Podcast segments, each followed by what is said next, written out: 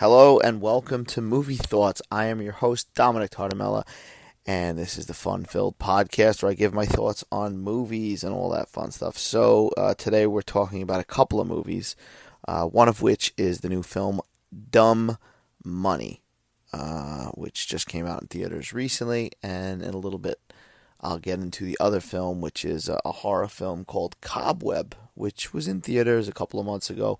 Wasn't really playing around me but it recently came out on Blu-ray, so I picked it up. I said, you know what, I'll give this one a watch, and uh, yeah, we'll get into that. But Dumb Money, uh, obviously, uh, you know, COVID is very recent, uh, and and during COVID, a lot of fun, exciting stuff happened. One of which was the the rise of this stock uh, GameStop, the video game store, and uh, all the shit that happened with that it was all over the news, and uh, this is what this movie's about. So, Dumb Money is based on a book by Ben Mezrich called The Anti Social Network. And that's funny because this film, it, it, like watching it, it kind of reminded me a little bit of The Social Network. Just the, not obviously not the, the subject matter, but just the way it was they approached the material. This film was directed by Greg Chil- I'm sorry, Craig Gillespie, who directed uh, I Tonya, probably the most notable, uh, you know, thing he's done. I Tonya that was with Margot Robbie, which I thought was a really good movie. Uh, he also did um, the Fright Night remake. Uh, back in the day, he did Lars and the Real Girl, Ryan Gosling.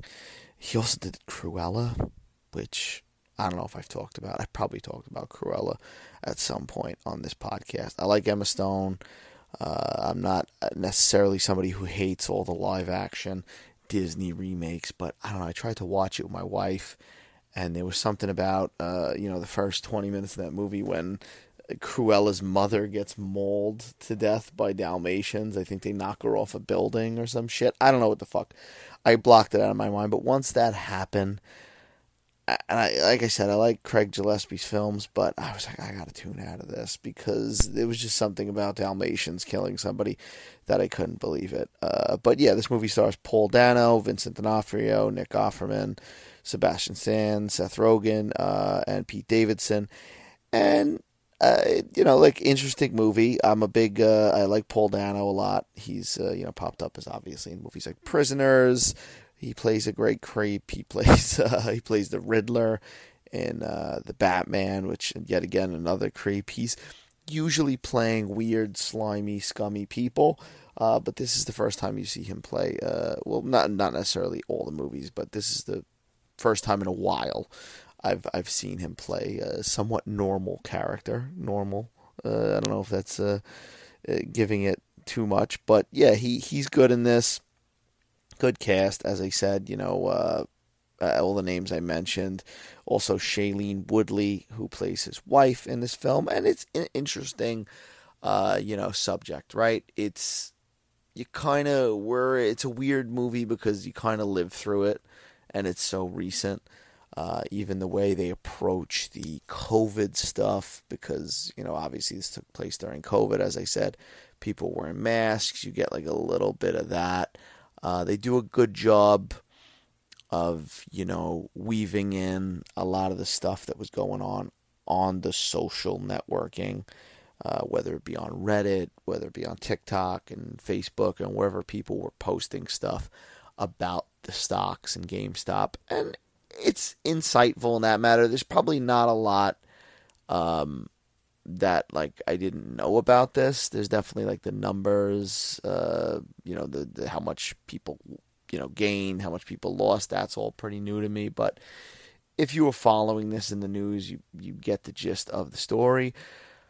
But for the most part, good movie. Uh, I don't like. I will say sometimes with movies, like I don't like when they flood the film with like social uh, the social networking stuff and kind of like at sometimes because then it I get where it's like you feel I guess it feels more real when you're watching it and there's some like news broadcast and stuff like that but c- certain times it was a little bit like overload with that stuff. Where it's like, all right, I don't want if I want to be on fucking TikTok, uh, I'll go on TikTok. I go to the movies to uh, feel like I'm not, you know, watching nonsense. But yeah, good movie. Can't like, not gonna sit here and say it's the greatest movie in the world, but not a bad way to pass an hour and forty minutes or whatever it is, uh, and to learn. Obviously, like I said, it kind of like a social network type movie where it goes into it and you know gets all the details out of the way and all that stuff. I I, I don't know. I don't know. I wonder how this movie's going to do financially.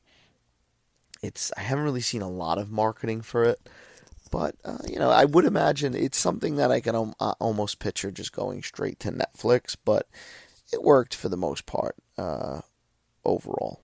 A lot of hip hop music in this uh, as well. Kind of like I think like trying to make it. They try to give it like a younger vibe. You know, uh, as I said, Pete Davidson's uh, Davidson's in it. I'm not really said this on the podcast. Not a Pete Davidson fan. Give him a chance.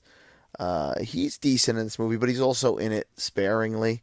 So it's like it works. Um, he's got some good scenes with Paul Dano, but Paul Dano basically carries his movie and the side characters. You know, Seth Rogen uh, playing. It's funny seeing Seth Rogen now. Seth Rogen's changed so much. I used to, I used to really like Seth Rogen a lot. He's not a bad actor but he's kind of like uh, I'm not going to get into it. But the role he plays in this, it's funny to to see his evolution uh, as an actor. You know, playing uh, the stoner in earlier films and being that guy, and now he's like playing the fucking hedge fund dude in this. Uh, Vincent D'Onofrio, wish he was in it a little bit more because he's he's kind of used sparingly as well. Uh, also, oh yeah, America Ferrera's in it, who was recently in the Barbie movie as well. She's pretty good. They give a good, uh, you know, you get to see into these people's lives uh, who who invested into this and where they were coming from. Uh, they got some young people, they got some middle aged people, and they're showing all these you know different people in these different facets of life uh, investing. You know, guy works at GameStop, and it's interesting to see that.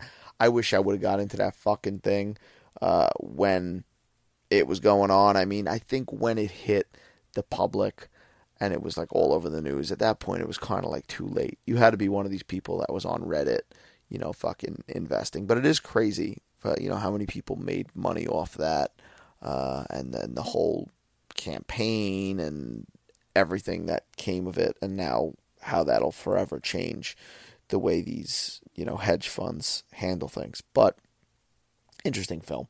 Can't really say much more than that. I recommend it. Uh, I don't know, as I said, I don't know if it's a movie you want to run out and go see, uh, especially with this story being so recent. That's one thing too. Like uh, as I was trying to say before, like when something's so recent and it's in your lifetime, uh, to the point where it's only a couple of years ago, there's something that feels. I don't know if anybody understands what I'm saying, but there's something that feels like very fake about watching a movie about it because you you literally were there when it was really going on. So it, it feels like at times like you're watching like a TV movie about something, but I don't know. I don't know if that makes any sense, but sometimes I feel like that when something is so recent and they make a film about it or you uh, not even so much that. I think when you live through uh, something it's just there's something that fake feels fake about it, but it, it's good for the most part. It's a good film. I'm not gonna knock it in that aspect. But the other movie I did watch was this movie Cobweb, which I was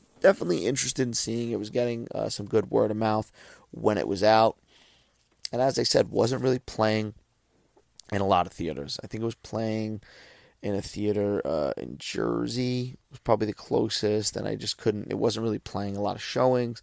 Uh, but it's a horror film, and obviously, tis the season, right, to talk about horror films. So let's talk about Cobweb. Cobweb is written by Chris Thomas Devlin, uh, and it is directed by Samuel Bodin. I don't know. Let me see this writer. This writer, um, seems like he wrote Texas Chainsaw Massacre. I think it was the Netflix one, which I didn't hate that film. I thought that was pretty good. A lot of people hated on it. I thought it was I thought it was good. But he wrote that. He wrote this film. Uh, coincidentally, to speak of Seth Rogen. Uh, him and his writing partner Evan Goldberg were two of the producers on this movie. Uh, interestingly enough, and this movie stars Lizzy Caplan, uh, Woody Norman, who was a kid that looked fucking familiar, and then uh, I think my wife looked it up, and he was actually in that Last Voyage of Demeter film. So he's been in a couple of horror films. Little kid, good little, good little actor, gets the job done. Uh, and then this also stars Cleopatra Coleman, who she looked fucking familiar to me the whole movie, and then I looked it up a little bit earlier, and she was actually in Infinity Pool. Uh, she plays the teacher in this film, and then Anthony Starr, who everybody, of course knows from uh, as Homelander from The Boys. Um, and so this movie is interesting, right? Because it's if if to give a, a plot synopsis without you know being I'll be spoiler free. If I'm gonna get into spoilers, I will announce it, so you're safe for now. But it's basically a kid. He's in his room. He lives with his parents. His parents are a little bit overprotective, a little bit overbearing, and uh, he hears like a knocking at his walls, and there's a mystery surrounding that. And so, like, I didn't know what to expect. I only seen like one trailer going into this movie, but I was like, it looks like a, a fun enough concept, right? Sometimes with little kid shit, with the horror, I get a little sick of it because they're doing the same old bullshit all the time, right? There's a kid, there's a ghost, there's a fucking. It, it gets very repetitive, but I was like, all right, this could be cool. Um, and watching it some fucking wild stuff happens. Uh, I started, and it was funny because I was joking around my wife as I was watching it. I was kind of predicting the plot a little bit. Um, whereas, like, as I said, the parents, they're a little weird. Uh, you know, you get a guy uh, like Anthony Starr, as I said, he plays Homelander, and he's known kind of for that. kind of role, and you're like you sit you're sitting there watching it, and you're like, all right, this guy's a little unsettling, uh, and there's some stuff that goes down. I I will say, I predicted some of it. There was definitely some stuff that happens later in the movie that kind of flips that on its head. Uh, I was also saying to my wife, like, this feels like a few different movies, like, weaved into one. Uh, and by the time, like, the last, you know, part of the movie's happening, you're like, what what the fuck am I watching? This movie didn't start off in that way. Um, I may get into spoilers in a little bit, just to just to really go down that path, but I'll I'll let you know. But I also love the because I've talked about it Halloween fan right here. This I am the embodiment of Halloween, and I love Halloween so much. And this movie is set on Halloween. And I wish I would have known that. I mean, now's a good time to watch it, but I think that would have pushed me, you know, more to go to the theater and go see it because there's, uh, you know, big Halloween aesthetic in this film. There's pumpkins, there's fucking jack o' lanterns everywhere. And I didn't realize it was set around Halloween. I didn't realize how much Halloween was in this film. Uh, so I was excited to see all that and it's a pretty listen. It's an hour and a half, an hour and thirty five, whatever it is. It's yeah. Let me see, 90, 80, yeah, eighty eight minutes. So it's it's a quick watch. It's good. I think it's creepy enough. It's weird enough, uh, and it's got a nice amount of scares that I think most people will will enjoy it, especially this time of year. You know, it's one of those movies you could pop in, pop some fucking popcorn, light a candy corn fucking candle or something, and just enjoy it. Uh, so I could recommend it on that level. It does get a little weird though. I will say uh, it goes places where you're like, oh, this is this is not what I was expecting, but in a good way. It's kind of twisty and turny. As I said, I thought I predicted some stuff, but maybe I didn't predict shit in the end. Uh, Lizzy Caplan, who pops up in a bunch of stuff like she plays a good fucking creepy weirdo uh, mother in this movie. She plays she plays a good job, kind of like unhinged at times, and it was kind of like a role I've never seen her in. Um, so that was interesting to watch. But yeah, fucking weird, weird movie. Don't don't know what else to say without spoiling it. I recommend it. Uh, I recommend watching it not knowing you know, knowing as little as possible, basically, because I think that that benefits watching it because then you really don't know what's coming.